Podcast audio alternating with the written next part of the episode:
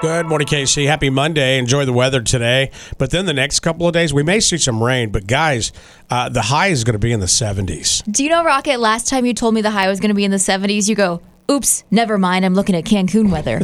And you're actually correct this time. It's going to be in the 70s in Kansas City tomorrow. Oh, hey, don't forget, keep listening the next few days because we are going to get a winner this week for our season pass number two. That's right. Your chances to win tickets to all the hottest shows in KC. Your next chance to become a finalist is coming up with Steve Serrano. That'll be on the 12 o'clock hour. All right, as usual, before we leave the show, We have our out of context quote of the day.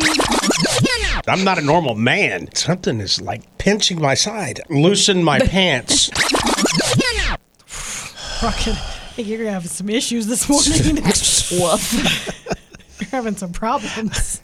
Kansas City, we're getting out of here until tomorrow. Have a wonderful day. You deserve it. God bless. Be kind. Rocket and Teresa and Tara in the morning. Mix 93.3.